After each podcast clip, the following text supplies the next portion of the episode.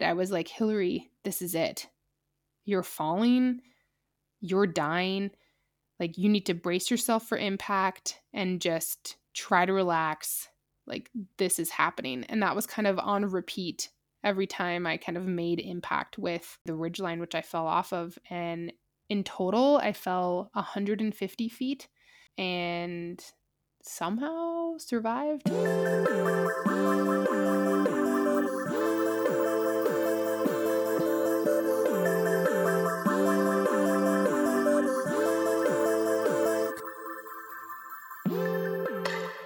Season 6 of Hurdle. What is up?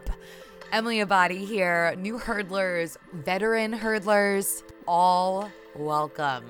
Before I gush with excitement about a new season with new opportunities, let me reintroduce you to the beauty that is Hurdle. Hurdle is a wellness-focused podcast where I sit down with inspiring individuals to talk about big wins, tough moments, and everything in between. On the show, you can expect vulnerability, motivation, and candid discussions with everyone from top athletes and CEOs to aspiring entrepreneurs on what it really takes to follow your passions. My mission is simple: to inspire you to be your best self, move with intention, and have some fun along the way. Honestly, at the start of every season, I take some time to just sit down and reflect on where I've been, where we've been. 329 episodes of Hurdle later. This thing is nothing like I imagined. It is so much more. I am so appreciative, so grateful for this audience, appreciative of the conversations that result from the interviews that I bring to this feed. And as I keep rolling, I would love to know if there is someone or something that you want to hear about on the show. So feel free to shoot us a message with your requests over to hello@hurdle.us. To kick off season 6, I am bringing you Hillary Allen. She is an endurance athlete, an ultra runner, coach, host of the Train Right podcast, and new author of a book called Out and Back. It was the biggest no-brainer for me to kick off season 6 with Hillary because her story is unreal. In 2017, she faced a near fatal hurdle moment, which we're going to unpack today.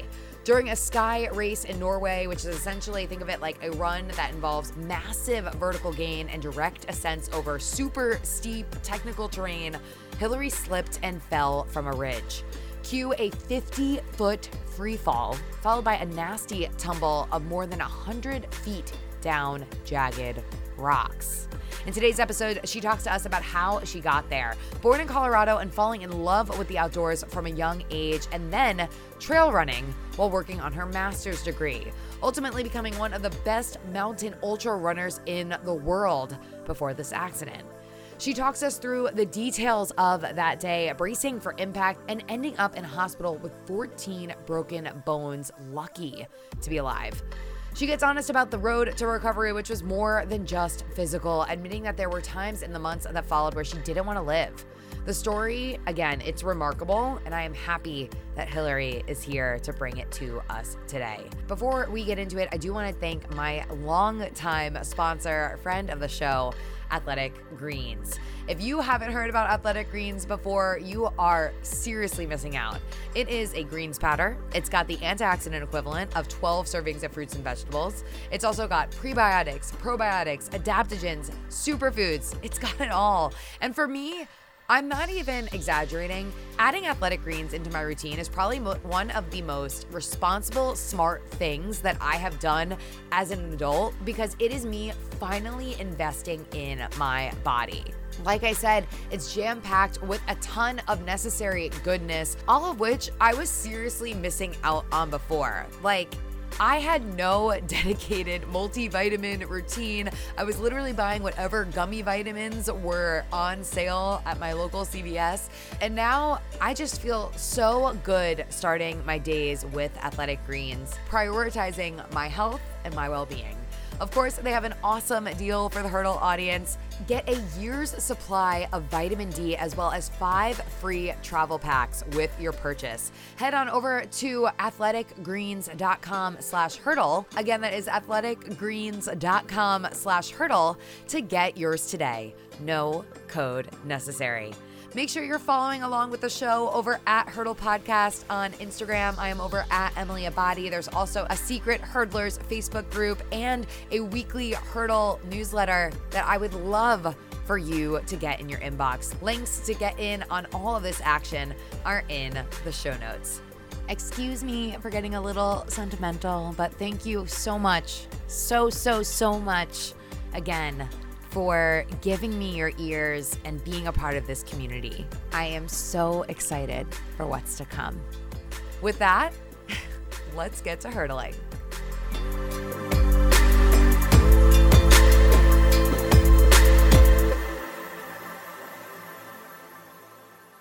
Today, I'm sitting down with Hillary Allen. She's a runner. She's a cyclist. She has a new book out. She's an author called Out and Back. How are you doing, Hill?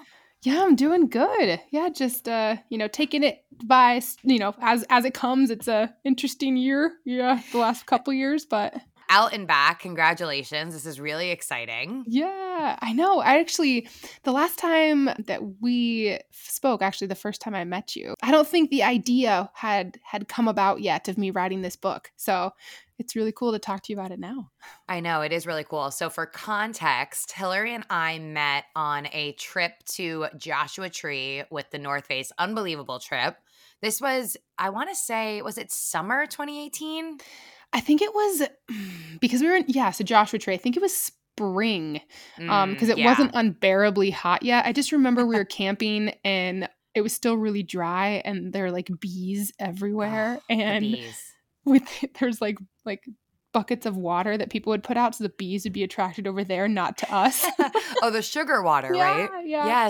Yes. So we've known each other for a few years now. Kind of crazy how much has happened since we met. And I'm excited to fill in the hurdlers on what happened even before we met as well. Now, before we dive into your backstory, I'm curious about the title for your book, Out and Back. Talk to me about the why behind that. Yeah, this is a good question, and I'm really glad you asked it because I actually hate out and backs, like on a run. I hate them. Like they're my least favorite kind of run. I prefer loops. I prefer like a point to point, a race or like, someone picking you up, after you finish this epic traverse or something like this. But an out and back, like on the same trail, I really don't enjoy. So why would I name my book this? So it has irony. To me, there's a deeper meaning, and I like double meanings because when you first look at it like out and back, I think, ew, I don't like this. But as I dive deeper into it, I start runs most of the time from my house or a trailhead, and even when you come back to the same place, even if it's at an out and back or a loop, you come back with just new experiences. And you're coming back to the same place, but you take with you all of this knowledge that you've gained. And so I wanted to name my book something that represented this. And from the journey that I took, that I went out there and now I'm back, but I'm back with this whole new perspective on life. And yeah, I think that's what the book is about, kind of sharing what I learned along the way. I totally resonate with your feelings on the out and back, by the way. So perfect name. I love it. And I mean, has so much to do also with your story of literally being kind of down and out and now being back. So I feel like we're foreshadowing like this massive hurdle moment, which we certainly are. But before we even get to your accident from 2017. Let's dial it back and talk a little bit about where you grew up and when you were growing up. Were you an active kid? Yeah. So I'm a Colorado native. my parents, they were both professors at Colorado State University. And so they worked a lot, but then when we had the summers off, or they could take extended time because they weren't teaching. And so they would, you know, take us, my sister and I, in our camper van, and we would go camping and travel on these epic road trips around the U.S.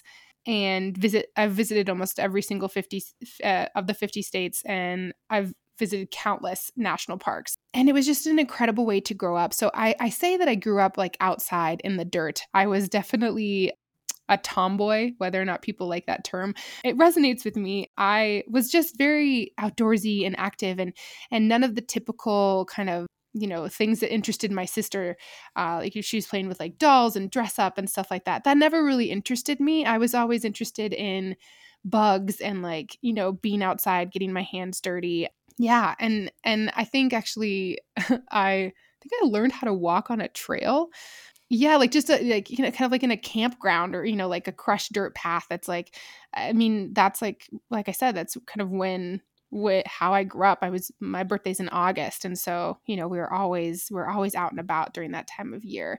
And I grew up I think with this curiosity and this excitement for life, like asking questions, whether that was with the physical world, you know, in exploration, like looking for animals or bugs. But science was also a huge part of my upbringing. I mentioned both of my parents were teachers at Colorado State University, but they're both in science. Like my mom is a parasitologist, so microbiologist, so basically studies parasites.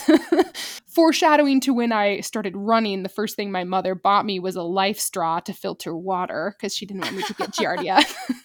And then my father is a food science human nutritionist he's a professor doing research. So our dinner conversations were just, you know, quite scientific in nature. What a cool way to grow up though, like being surrounded by just like an overwhelming wealth of information and inquiry.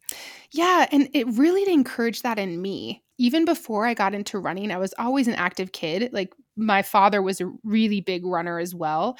And that was just kind of part of us. We were always active, but my parents viewed it as, okay, like you need to, you know, be physically active and be healthy in that way. But, you know, you can play sports, but you won't get to play sports unless you do well in school. And so it was always this balance. So yeah, actually, before I started running, I was pursuing a scientific career actually for I was in a PhD program in neuroscience. And that was always the goal. Like it was never an option for me to not go to school. Like, so fast forward to like now, when I'm now a professional runner for the North Face, it feels kind of weird at first, like making that decision. I kind of was afraid to tell my parents because they're like, yeah, and what else are you doing? But yeah, I mean, I still do a bunch of other things, but like my life has just been totally rooted in, I think, curiosity. And the two ways that I explored that were through science. And that's something that I've pursued for the majority of my life, even more so than running, and then sport, but just kind of like, first, it was in ball sports and like basically every single sport that I could try to like beat the boys. And then, yeah. And then it kind of, I played tennis in college, and then it just kind of evolved from there. Where was college? It was in Iowa. Like, I don't know, actually. Why do you say it like that? No shade on Iowa. I'm sorry. Actually, Iowa, it was great. I loved going to school there. I love Iowa now that you say it like that. I know. I'm so sorry. But like, no offense to the state. Maybe a little bit. I don't actually. Iowans? Are they Iowans? I think so. And yes. So no offense to the Iowans. No offense to the Iowans. They are some of the nicest people, like in the Midwest. I really, really I have made some great friends there, but Iowa is not for me. I'm definitely, I was anxious to come back to Colorado and the mountains. I think it's just the lack of mountains. But yeah, so I mean, I went to a small liberal arts college. I had a tennis scholarship as well as an academic one. I got to pursue chemistry. That was my undergraduate degree.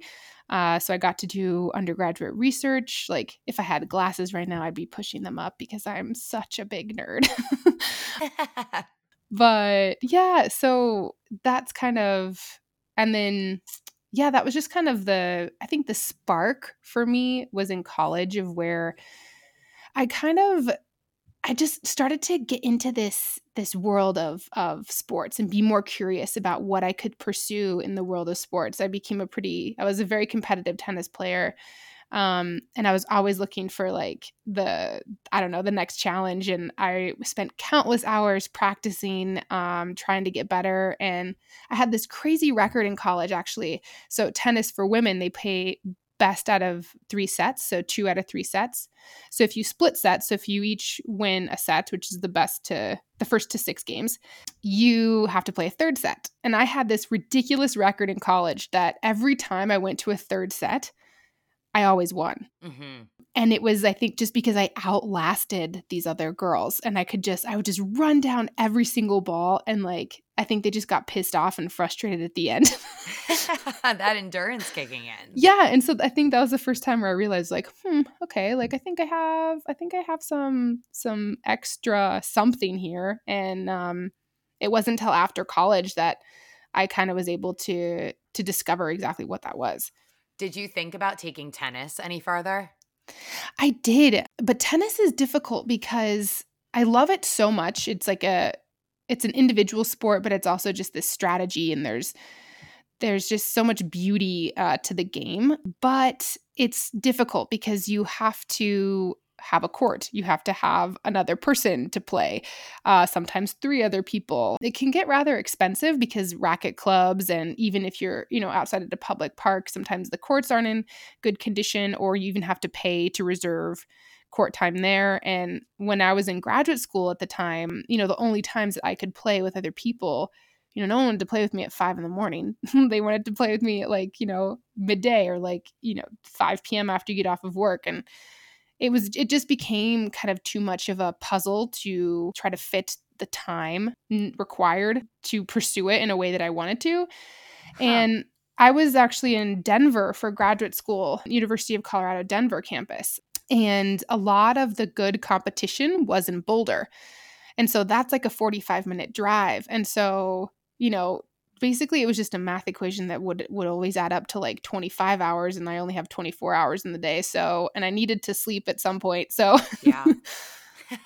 Yeah. That's kind of insane, though. I mean, it kind of had a light bulb moment just now when you were talking about the difficulty of integrating someone else into your sport. And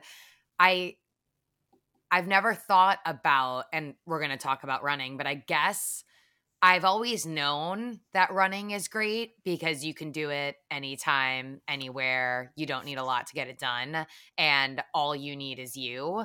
But when you take a step mm-hmm. back and you think about why some of us love it for that opportunity, because all you need is you, and you don't need to rely on anyone else, and you can go out there and deal with your shit and just be on your own. Of course, there's also the opportunity to engage with other humans on the run. But wow, that makes me take a step back and really have a second of appreciation for this thing that we both share in common. Mm-hmm. It's beautiful because, I mean, even, go backwards in time to when we met, we were in Joshua Tree, a place that I had actually not been since I was a kid, right? But it's a cool way to explore, and you could do it anywhere. I know that we were running on the road when we were there, but then I know I had discovered some trails in Joshua Tree to run around. And, it's beautiful because you can do it anywhere, and it's so simple. And that's actually what drew me to this sport. It wasn't necessarily that I loved running. Even as a kid, I didn't really love it. I did it because my father did it. He's from Great Britain, and he was on the British national team for running the marathon. He's 76 now, and he 55 years ago, when he was 20, he ran a 2:28 marathon, something around there. So it was pretty stout for that time. And, my sister was a great runner, so she loved it, and so she did it, but I didn't really love it. And I was just doing it because I wanted to stay in shape for tennis or these other things. I didn't see a point in running unless there was a ball to chase after. Yeah. And so then when I was in graduate school, I was well, what is this? I'm time crunched. I need some sort of an outlet. And I found this kind of running club that was half a mile from my house. And I showed up one morning. These ladies were – so one thing that drew me to it was just all women. And the second thing that drew me to it was that well, obviously it was close to my house. And the third thing was that it was at 5 in the morning. And that was perfect for me because I could actually run and then head into lab because I needed to be there by 7:30 or 8 a.m. And so it was perfect. And I showed up and, lo and behold, these ladies were in the early 50s and had been on the Reebok team back in the 80s and were Olympic trial marathoners and just badasses. And they really loved running, and they had been running together and been training partners for 30 years. And I just kind of started falling in love with running through their story and seeing how they kind of, they just had their pair of shoes and they'd, get out the door. They all lived within half a mile of each other, these three women. And, yeah, they were just using running as a means to catch up, and it just was beautiful. And then I was just okay, what is this? What is this running thing?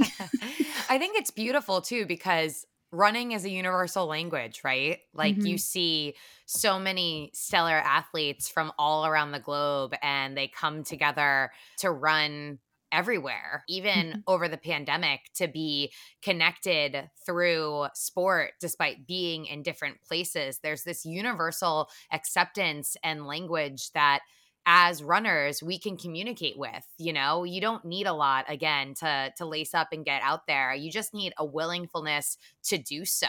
And that's pretty freaking awesome. I love that. And it's because it is it. And I think it's, even though it's so simple, it can feel so powerful. And so I just fed my independence in a really meaningful way. Yeah. And it felt like a form of self-care. I don't know. It was just, that was just kind of the beginning of me discovering the beauty of, in the simplicity of movement. And you're in Denver, so I'm assuming that at this time you're already starting to get onto the trails, right? Actually, that didn't come until later, but yes. So Jeannie Day, she was this woman who, she was the leader of this running club. And so she was a marathoner, but then also that was on the road. She also loved the trails. And so she was the first one that kind of introduced me to this concept of trail running as I was training for my first road marathon. And we used every Sunday as just kind of a recovery run where we could go to the trails and just kind of play and not worry about time or pace. So yeah, it was kind of during that time in grad school that I would, it started with once a week that I would go to the trails, and then it quickly evolved from there. So when you say it quickly evolved from there, talk to me about getting more acquainted with the trail. And I'm curious, at first, did you feel a little uneasy about going out and doing something like that on your own? I mean, I feel at least on the road, especially as someone talking to you who lives in a major city, when you're on the road, typically there are a lot of people around. If something happens, you can navigate it. So I would assume that hand in hand with you getting into trail running also came a burst of some independence as well.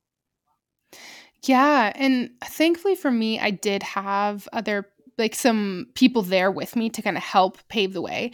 And also with my upbringing, I actually feel more comfortable outside in nature than I do in a bigger city. So sometimes, when I was running in a city, I'd feel sometimes more uncomfortable than when I would, run on a trail alone. But that didn't come until a bit later, until I was a bit more familiar with going out and actually running on the trails. Because before that point, I just had associated trails with hiking.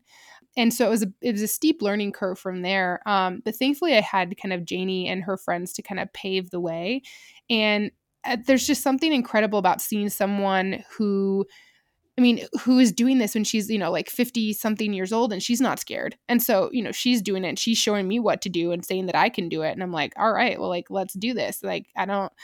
All right, there's no reason why I can't do this. Learning from Jeannie was just, it was the biggest gift. And, she was not afraid. And she was early 50s and, most, trying new things or trying new trails. And she was super encouraging to me, telling me and showing me that I could do it. And it was so much fun for me because I felt like I had nothing to prove. There was no competition aspect to it. It was simply learning. And I was just trying to learn everything I could from her. And I think it's different, like later as I started to run more by myself and gain more confidence and meet other people, like, yeah, sometimes I think some of the little competition thing can get into it. And, you know, people start racing on a trail. And I was just always like not really drawn to that, which is ironic because now I race like competitively, but still how I view running is just very much how Janie introduced me to it. It's a time for exploration. It's a time to just get to play, let your mind wander. And like that simplicity, just because there's no expectation, it can bring so much freedom and creativity.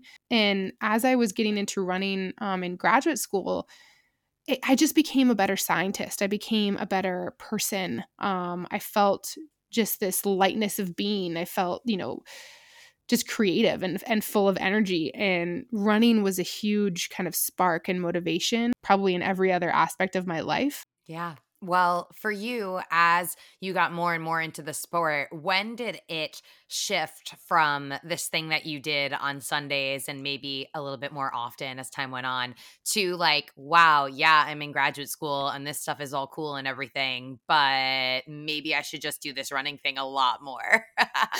Yeah. So I'm a person that I think, I do a lot. I put a lot on my plate. I like to say yes. I like to do a lot of things, and there can become a tipping point where it's too much.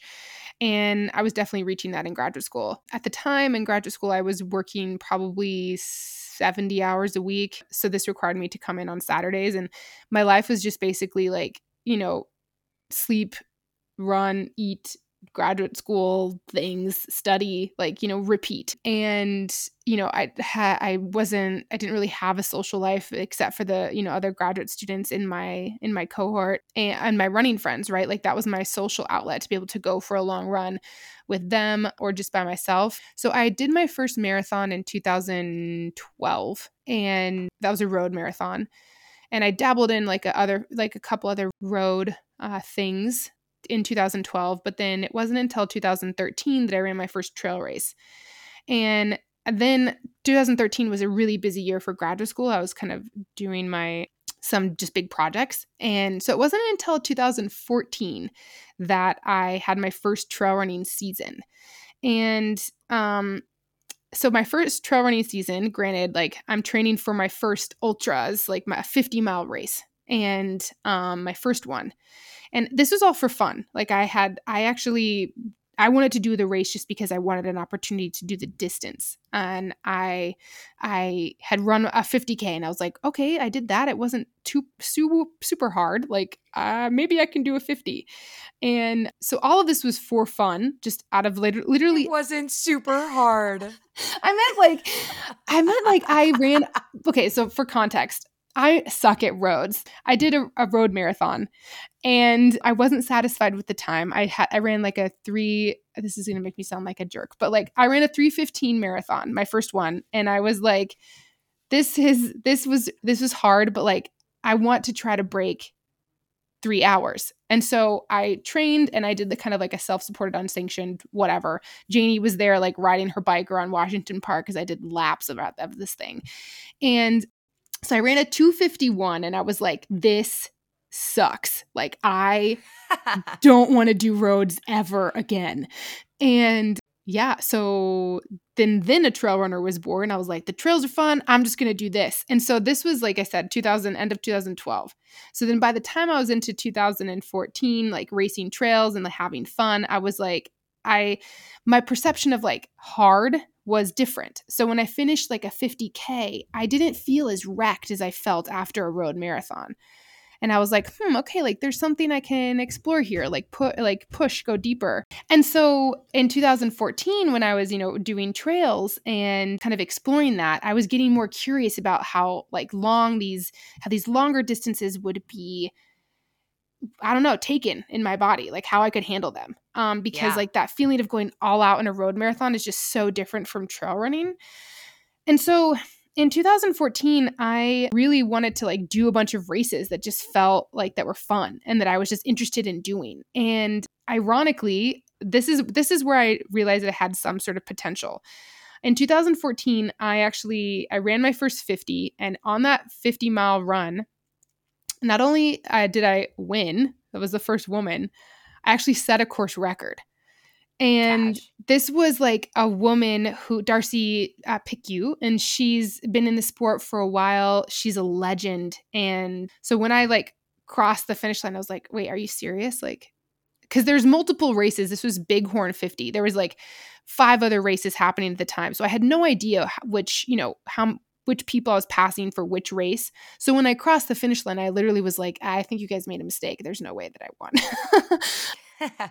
Then after that, it was just kind of this, I started getting more confident and I started, doing other races. And I think in 2014, I picked these races because they were interesting to me and they were fun. Like, for instance, the Speedgoat 50K, like these pretty technical 50-kilometer, so about 31-mile races with a lot of elevation gain. So, for instance, Speedgoat was in Utah, so it's Snowbird, a ski resort, but obviously in the summer. I did this race called Run the Rut, which was in Montana, so in Big Sky, Montana, right at Big Sky Ski Resort, but again, in the summer. And so you'd climb up these like big steep hills, and I loved this aspect of trail running because I could hike because it was steep enough. You couldn't really run. Yeah. And I don't know. I just felt this like freedom that like, I was just going off of effort and feel because your pace didn't really matter. You just kind of had to go and see how it kind of turned out. And after 2014, I kind of had run these different races, and I ended up winning the U.S. Skyrunning Series, like this whole series of races, because I had competed in some of these like races that had qualified for this series. And literally, it was like an accident. I had no idea that I was like actually competing in this series and that I won. And until obviously the last race of the season. And I'm just like, okay, maybe there's something to this. And granted, this was all the while I was working 60 to 70 hours a week in graduate school. And all of these races, like I mentioned, some of them, are Big Sky, Montana. Some of them are in Utah. Others were in Arizona. Some were in Colorado. So this is, usually a race would happen on a Saturday. And I had to work in lab. So I would go to lab early on Friday, and I would leave, after I got my work done, and then sometimes get in the car for 10 hours at a time to drive to the race from Colorado, and then to try to compete in the weekend. Jeez. And that was going to be my question for you was like, were you driving here? Were you flying here? How were you funding, getting around, and like indulging in this thing that you started to love so much? Yeah. So, I was like, grad students do not make that much money. And so it was definitely like stringing together just kind of the scraps, like, but just going purely off of passion. Like I would get in my car and, I would go on these epic road trips. Like I do like road trips is kind of like with my upbringing, but it was just because I loved it so much. And I was curious and I wanted to see a new state. I wanted to, instead of experiencing it as in a national park, like hiking, like I did growing up, I wanted to experience it on foot running. And it was a really cool way to almost rediscover the United States, like these different places that I had been before, but I had never had a chance to run in this certain area or experiencing it, as an adult. It was really freeing. And I just loved it so much that literally that was just my life. It was like, on a weekend where I had a race, I would try to, front load my lab week. So I would work like 10-hour days during the week, and you're tapering. So I was like, trying to work more, and then I would make it happen for the weekends. And then, when I was dead tired on Monday, still try to, string it together. And would you be traveling to these places solo, or would you be bringing anyone along for the ride? Yeah. So it was a mix. So I was dating a guy at the time, and so he was really into running. And so we would go on a lot of these road trips together. And even when we didn't have a race, sometimes he would come to support me. I'd come to support him. But, it was my friends who wanted to kind of go on a vacation. Like Moab is, so Moab, Utah is really close, well, close to Colorado. It's like a 6-hour drive. So it's actually pretty easy to do that on the weekend. So I would go to, you know, places like that, or go to the San Juan Mountains in the other part of Colorado, basically the other, like the western slope of Colorado, for the weekend, just to go running. So I would go with my friends. I'd go with my boyfriend at the time. I just was falling in love with this lifestyle of, you know, being outside. And yeah, like that's when I really began to think, especially when I had more success at running, like I really wanted to know, like, what I could do, what I could accomplish. Like, is this a chance that I should take on myself? I mean, but these were huge questions to me because I had devoted my life to science. Like, so had my parents. And this was a career that I really wanted. Like, I wanted to be a professor. I wanted to get my PhD and I wanted to pursue science. But, you know, the hours that you work in graduate school and how tough it can be, it was draining. And I was beginning to not love it anymore. And then, you know, the juxtaposition of this thing of running that I was just exploring. I mean, it's like cue the Disney music of like a whole new world, like literally that's like how I felt. But I was just falling in love with this. And like the more success I had, it was kind of right around the time when, you know, sponsorships are being offered for people. And I was getting calls from different companies. And it wasn't until in late 2014 that I got a call from the North Face. And after that, I was just kind of like, holy crap. Like they didn't even offer me money. Like it wasn't even that. It was literally a trial period to see like, okay, like, do you fit with the team? You know, can we like, let's see if this works. And then we can talk about like an actual like sponsorship. So it was like kind of an ambassadorship. And I was like, oh man, like I have to say yes.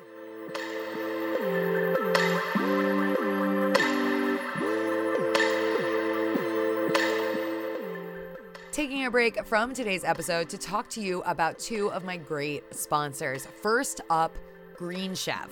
Green Chef is the first USDA certified organic meal kit company. Enjoy clean ingredients you can trust, seasonally sourced for peak freshness. Ingredients come pre-measured, which is a dream, perfectly portioned, and mostly prepped, which means that you can spend less time stressing out and more time enjoying delicious home-cooked meals.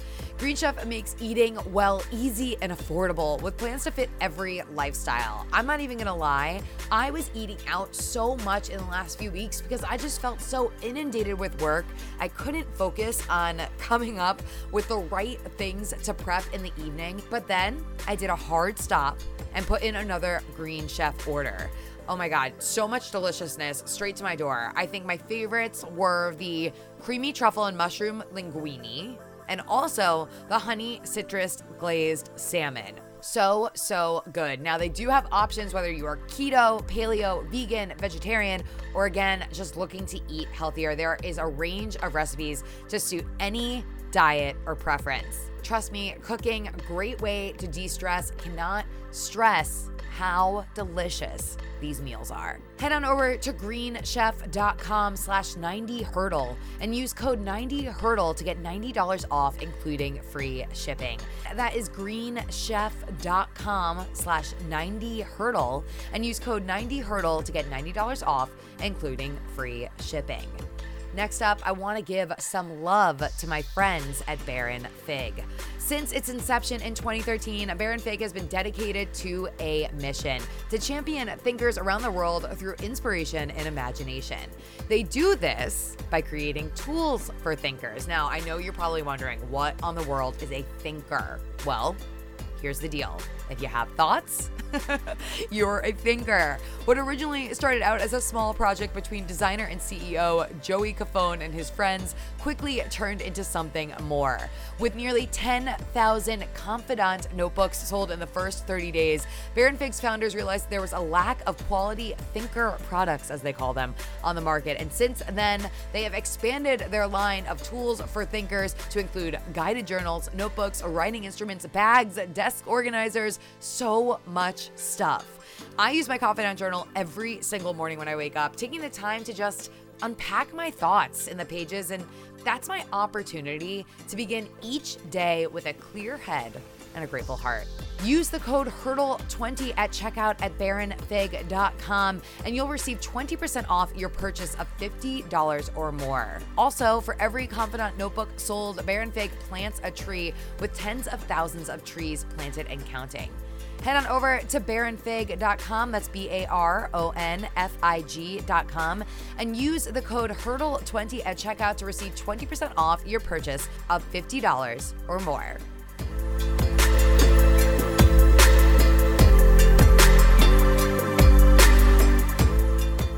And what made you want to say yes to the North Face versus, like, I'm sure other brands that were giving you a call? Also, I always wonder this, like rewind to, I mean, I guess the internet's a thing in 2014, but I always wonder, like, how do these brands get your number?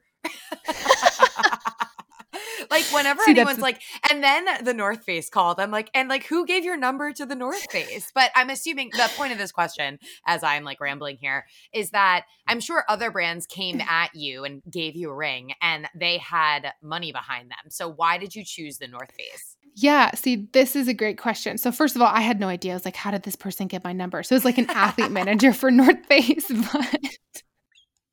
And you always have to like thank the person, like someone slipped them your digits and you're like, thanks, whoever that was, thanks. Yes. And so actually for me, it was after one of the races. So Run the Rut, one of my favorite races in Montana. So two of the guys who race direct that, Mike Foote and Mike Wolf, and they were both North Face athletes at the time. And so when I did well at that race, they're just like, like you should look at this woman. And so they kind of gave Maeve Sloan at the time, she was the athlete manager for North Face. They gave her my contact info and then it kind of took off from there. And so, yeah, there were definitely other companies, but honestly, like just the legacy of North Face, honestly, it was because I grew up in the mountains of Colorado and I saw myself more than just a runner. I saw myself more of just as an athlete, and the North Face is just the epitome of that. And they have so many iconic runners, but just mountain athletes. And just to be able to kind of like rub shoulders with that kind of company, I was like, oh man, like this is where I see myself. But it just, I don't know, the ideal, like the pinnacle of like what an athlete to me looks like. And yeah, and some of my idols, Rory Bozio, Rob Krar, Stephanie Howe, like all of these athletes. I mean, not to mention the climbers like Cedar Wright, Conrad Anker, Jimmy Chin, like Alex Honnold. Like I was like, wait, what? I love to hear it. Yeah. So you start to excel in this sport. You're doing this trial ambassadorship of sorts with the North Face. Do you graduate from graduate school? Yeah. So in 2015, I was actually grappling with all of these decisions because I wanted to take the sport to the next level. I wanted to see where I could go. And more, I was offered these international trips to travel and to race on the world stage. And that was kind of like the next step after having national level success. And so then I was forced to choose because, you know, you only have 2 weeks of vacation time for graduate school. And it's usually around, you know, Christmas time. But, you know, like for these races, especially international races, like these big races were during the summer. And I had to start making decisions of, okay, well, how can I do both? And the answer to me became just like more clear that I couldn't, that I had to choose. And my heart was being more pulled to the running and seeing, you know, basically taking a chance on me, taking a chance to see if I could actually, you know, do something that was out of the norm. I had been in school for like 20 years, like forever. I was done, you know, I was like, okay, so I made the decision to get my master's degree and I was like, I can still do a lot with that. In fact, so when I made that decision, this was in 2015, it was during the time when I raced my first international race over in France. It's the Mont Blanc 80K. It's a pretty tough 50-mile race. And I ended up placing third. And usually Americans don't do very well at some European races just because of the elevation gain is like super steep and technical. It's just different, especially for their first like debut race. And after that, I was like, all right, Hillary, you have to take a chance on this. And then when I came back, my advisor was not pleased with me that I had taken a week off. And so I basically made arrangements and defended my thesis and graduated with my master's. And then I started balancing running, trying to see if I could gain sponsorships and get paid. And then I also started teaching at a small college on the side. Yeah, and I was just kind of, just balancing the best of both worlds. The best of both worlds. I mean, that's insane. The third place is absolutely insane. And I would imagine at the time, just to be in this position where all of a sudden you are traveling internationally to do what you love. And what a pinch me moment to be like, yeah, I'm in France. I'm here just to do some running, and then I'll go back home and I'll teach some courses, and then I'll come back and I'll do some more running. I know. It's seriously, I was like, is this real? Is this okay? And honestly, I literally told myself, Hillary, give it a year. Because I didn't think that it was going to, I thought I was just giving myself a break, and then I'd kind of figure out the next step to do if I wanted to continue with grad school or, do something else. And so I thought of it as a pause. And now fast forward, 6 years later. Yeah. But absolutely, it was definitely a pinch me moment. So bring me to Norway, because I want to get to this part in your story. I mean, obviously you start to see massive success. You are placing all around the globe in all of these super technical races. Mm-hmm. But in 2017, you go to one particular race that literally changes your life forever. Talk me through what the race is, how you got there, and how the day started out. So yeah, like you said, quickly, my life was, kind of revolved around this. I would go back home in Boulder and I would teach. And then every summer I would pack up my bags and I would move to Europe and do these, super technical races. And for me, my style of running was just drawn to the technical style of races that most likely happen in Europe.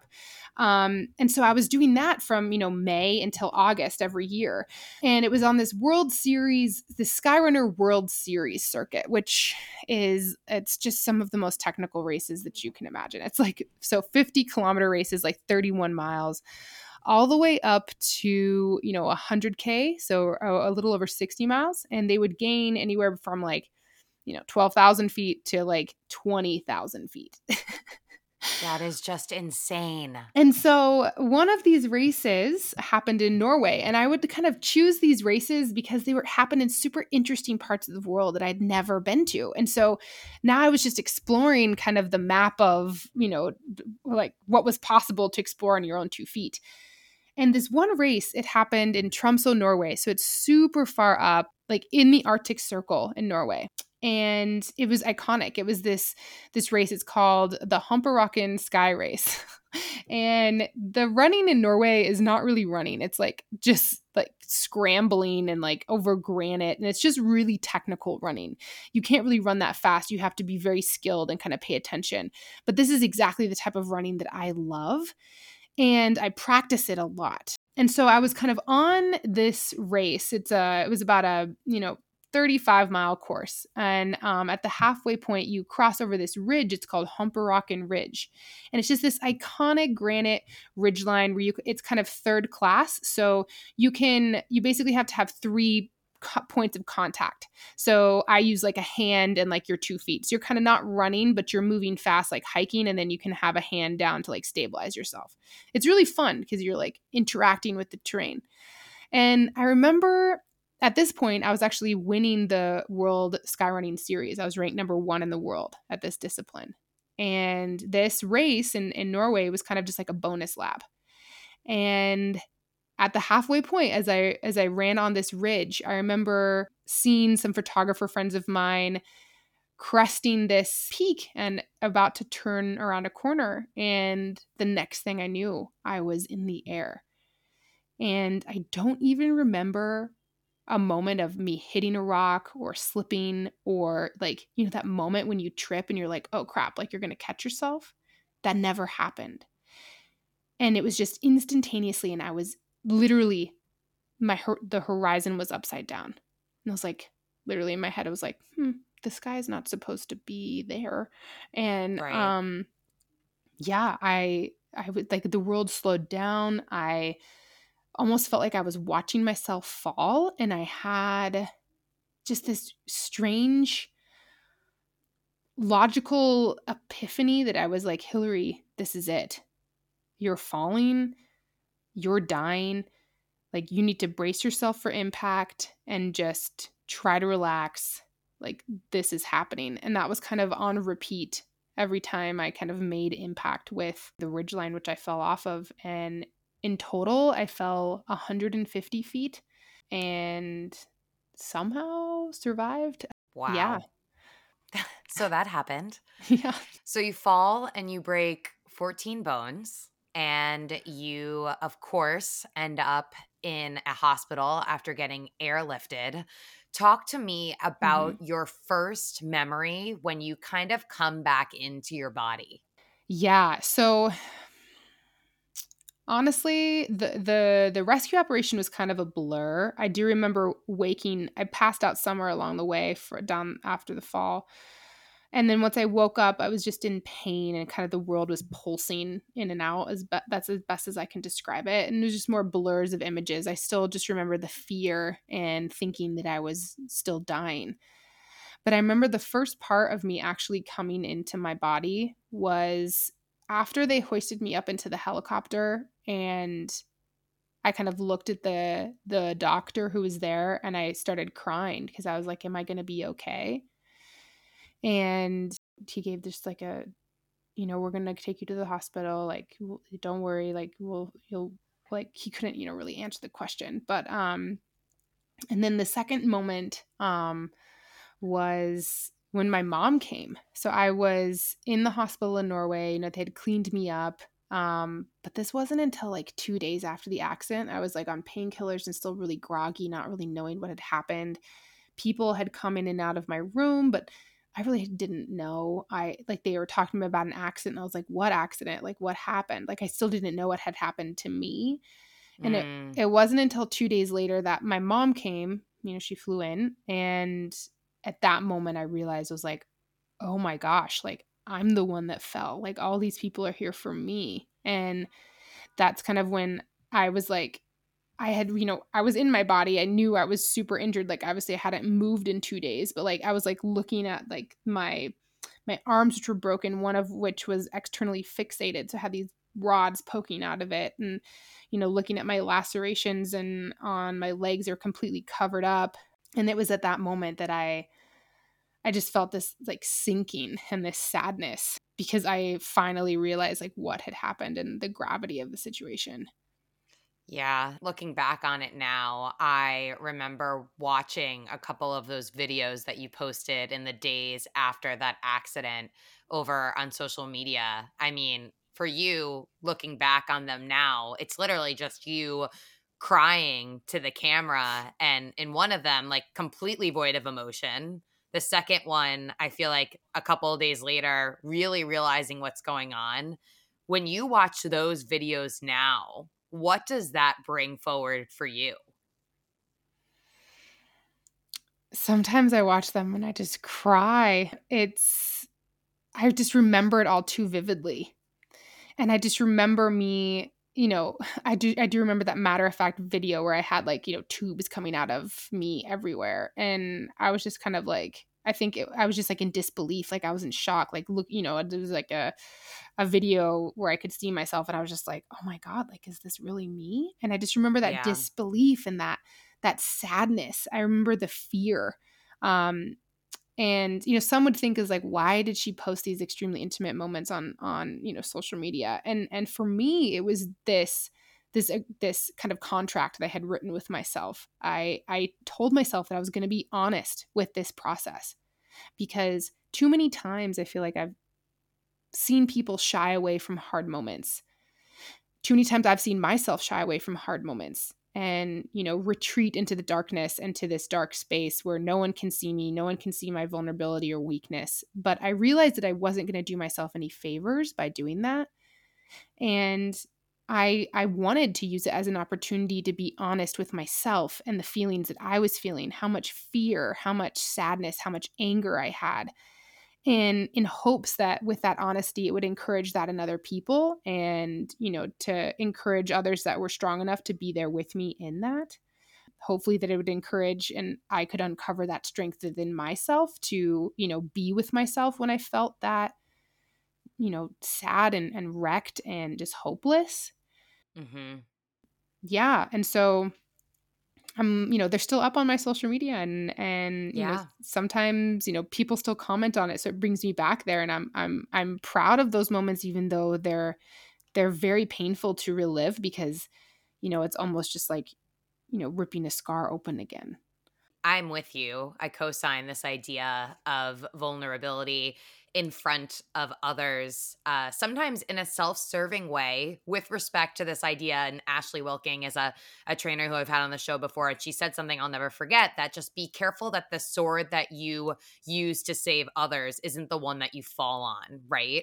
But sometimes for me, when I, you know, even something as simple as like lace up in the morning and I put my phone down and I record myself like tying my shoes, there are so many days where the last thing that I want to do is look at myself in the eye and show up on camera, and I don't feel good. I'm not happy. I'm dealing with some shit. But doing that and putting myself out there, it is a reminder to me that I can show up for me. And maybe by showing up for me and showing up on social, I'll encourage the other person who doesn't think that they can show up at all that day to show up at least for them and kind of take it as the day comes from there. Oh my gosh. You like literally, that is sometimes what got me up in the morning. You know, it was these moments where I just felt helpless, and like, it was the only thing that I could do was to show up for me. Like you said, like for me, sometimes it was as simple as like when I couldn't move, you know, I was on a scooter because I'd broken both arms and my foot, and I had surgery on my foot and both arms. So like I was on this scooter contraption thing. And sometimes the only thing that I could do in the morning was show up to the coffee shop, my favorite coffee shop. I'd like roll down the street and go there. And I, you know, greet these, you know, baristas that knew me by name by now.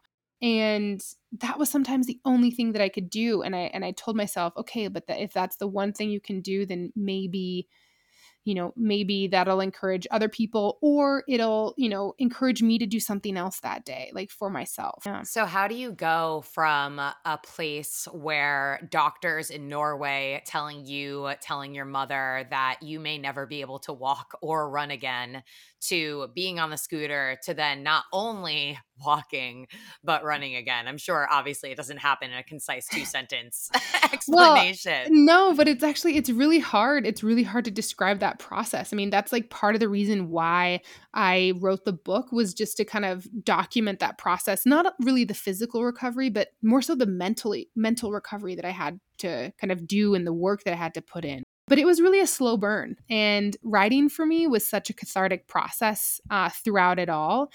It was a place where I could be honest, where I could be completely raw and nothing would judge me. And I could write down exactly how I was feeling that day. And it was a thing that continually encouraged me to show up and to keep putting the work in. And something that I visualized early on in my recovery was me building this brick house, and that each day represented a single brick in the foundation. And even though I didn't know like the house, what it would look like or what I was actually building, I knew that if I put down a brick each day, that would make the foundation stronger.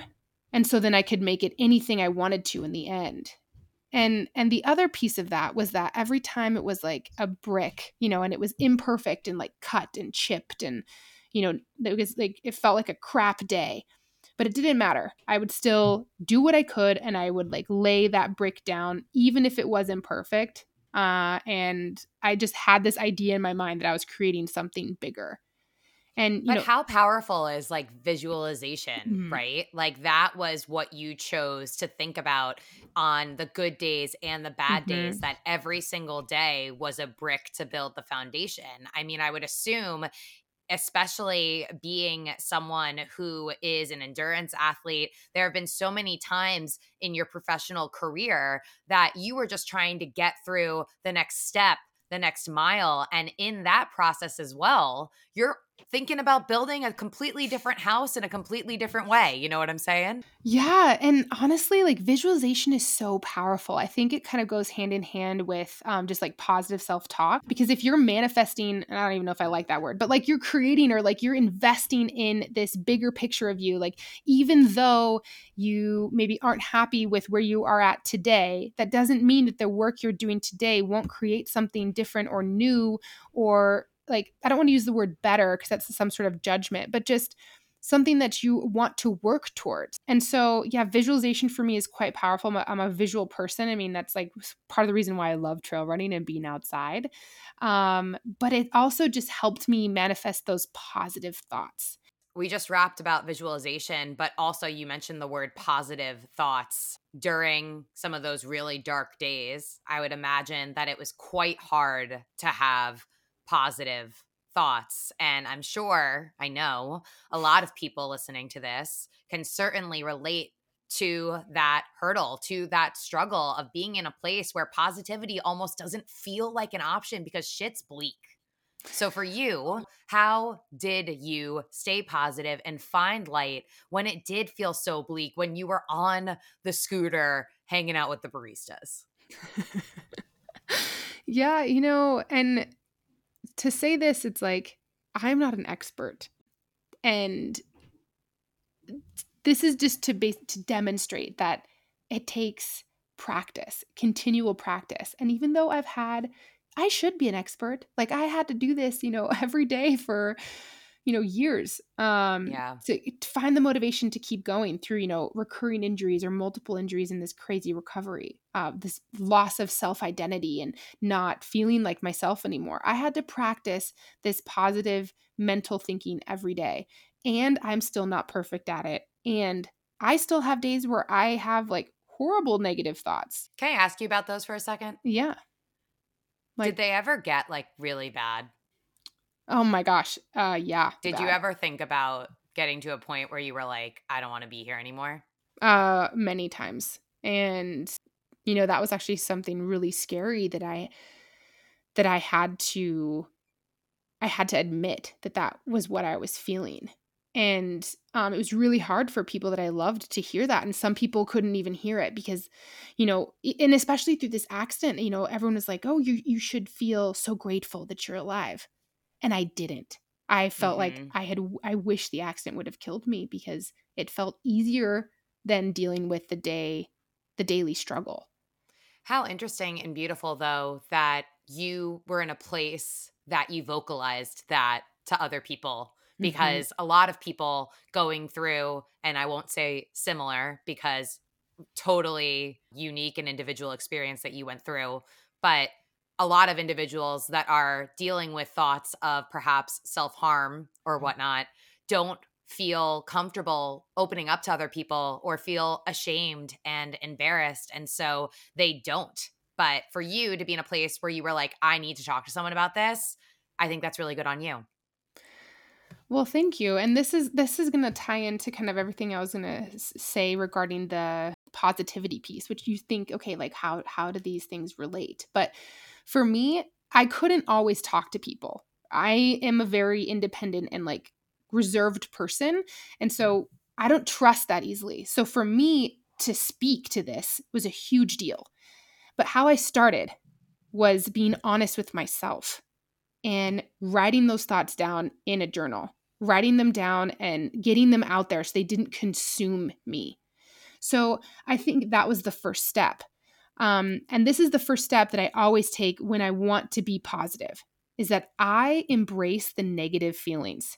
Because unless I can actually admit and be honest with myself and know that I'm struggling, like then I can't create change and I can't be positive. Because if I'm just lying to myself and I'm like, oh, I'm fine, this is all good, I'm just grateful to be here, like, woohoo, like that's a lie. Like, and I couldn't do that. And, and for me, first of all, for me, like honesty with me, if I put that vibe out there, then I felt like I was lying to myself. And that I think is dangerous, because then it creates this unsafe space, even within myself, to not allow room for the negative feelings.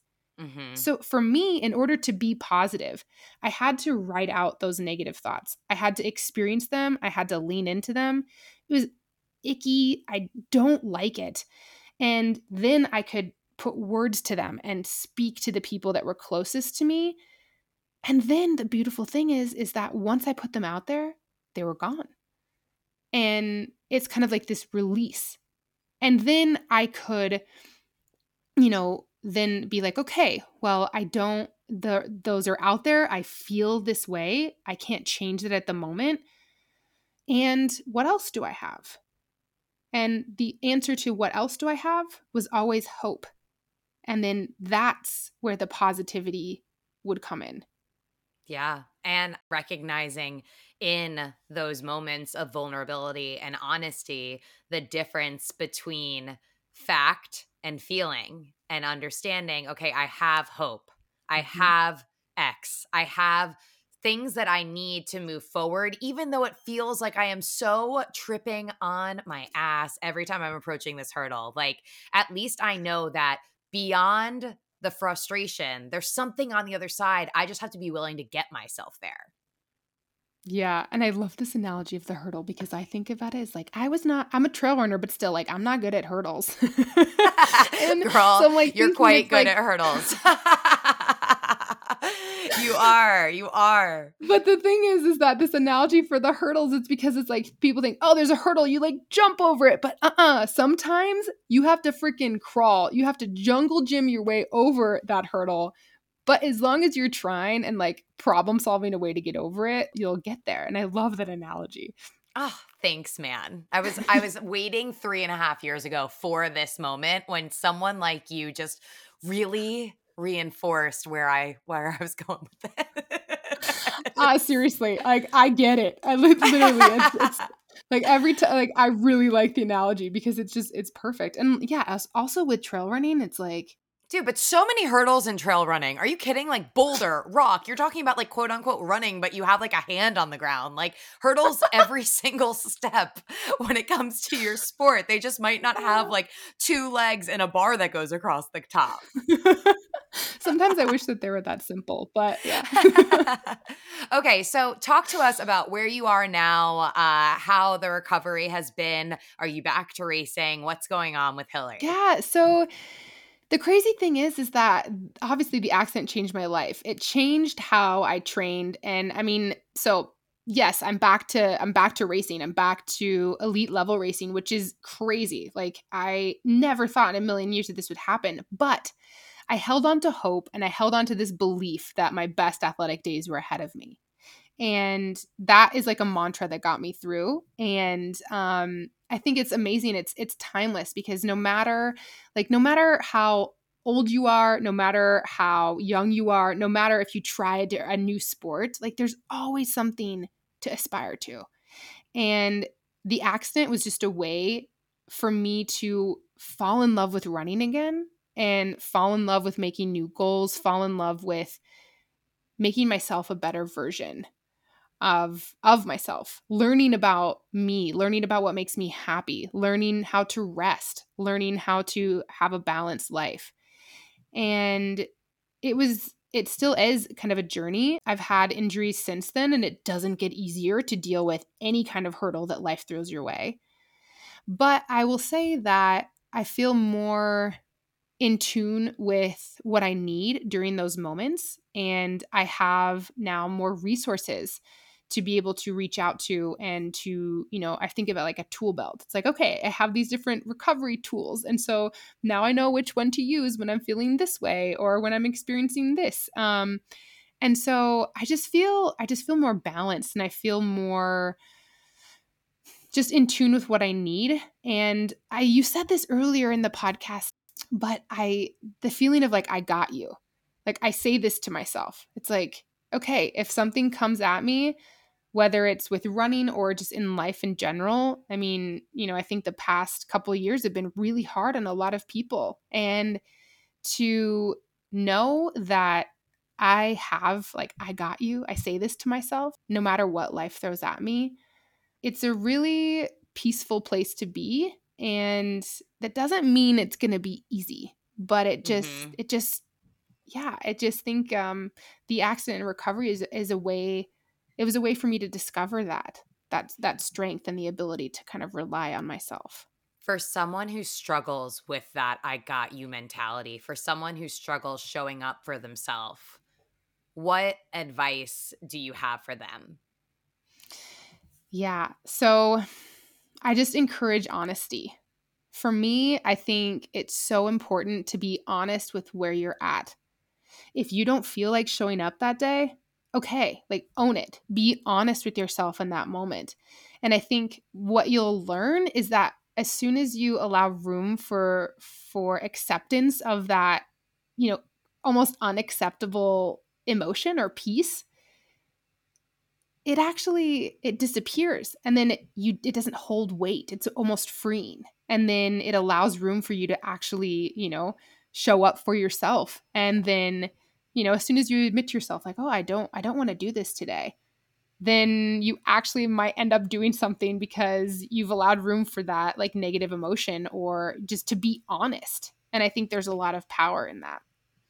And I think sometimes when you admit to yourself, like, oh, I don't feel like doing this, then that opens the door to, like, do something different. Then you do that other thing, and you realize that it is within your power to show up maybe in a way that you didn't anticipate. So the next time that you're confronted with this scenario where you're like, oh, I just don't know if I can do it, in your gut and in the back of your head, you're like, no, but I can. Like, I can do this. I did this the last time. I just need to get over this initial moment. And then we'll conquer from there, you know? Yeah. And I think it's exactly that. I mean, we're so complex, but I think there's a lot of power in that honesty. And like I said, creating space, because then, yeah, then you can pull on these other instances in your life where you're like, oh, well, I did this hard thing and I'm still okay. And I, you know, figured a way through it. And it creates like this almost waterfall and this like positive feedback. And we love that. Yeah. We love that. So what excites you right now? Oh man, there's a lot of things actually. So definitely the book. It's kind of crazy to have this story out there. And like I said, it's less of a recovery story and more of just a human resilience story. Yeah. I describe it as like an invitation for people to use challenges as a way to learn and to become better people. So I'm definitely excited about that. Excited every time I see someone new with this, you know, personal story of mine. But I'm excited also just for community. I know it's been really tough the past, you know, year and a half with the pandemic, but just different opportunities that I think, instead of viewing it as a door being closed, that many doors are opened, and there's a lot of collaborations and new community that has been like opened up through these challenges or these kind of like unprecedented times. Yeah, I'm excited for exploration in a different way, whether that's, you know, exploring local trails at home or near my home, and then, you know, return to racing. I'm certainly excited for racing, but that's like, to me, that's not even on the forefront, just because I think there's so many other things to explore first.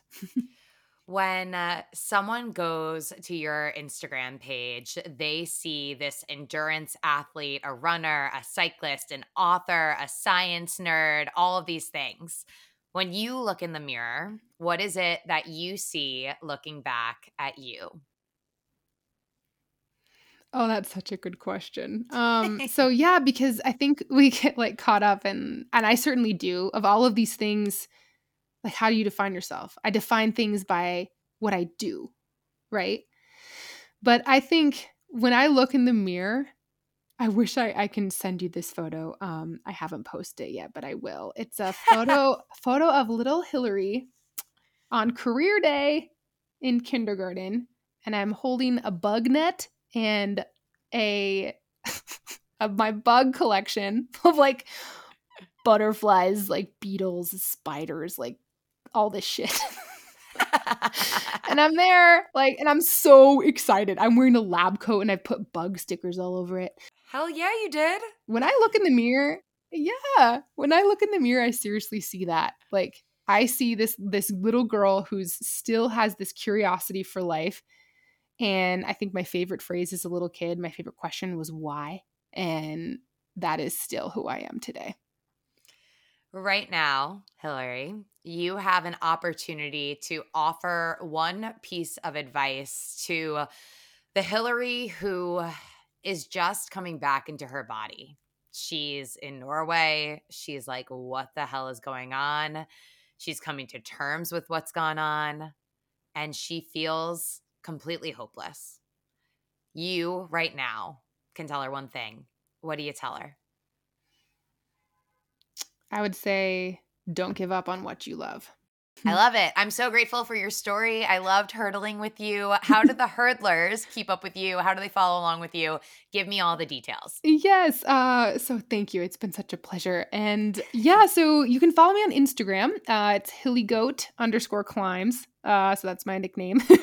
And then there's pretty much everything there. And then also my website. It's hillaryallen.com. And so there's info for my book, for running coaching, or, you know, just anything, virtual book tour stuff. I encourage you to sign up for my email list because I actually have created a little Hilly Goat book club. So if you buy my book, you can, you know, take the, I've created this little PDF thing so you can, you know, go through these challenges and like, it's just really fun. So yeah, that's pretty much it.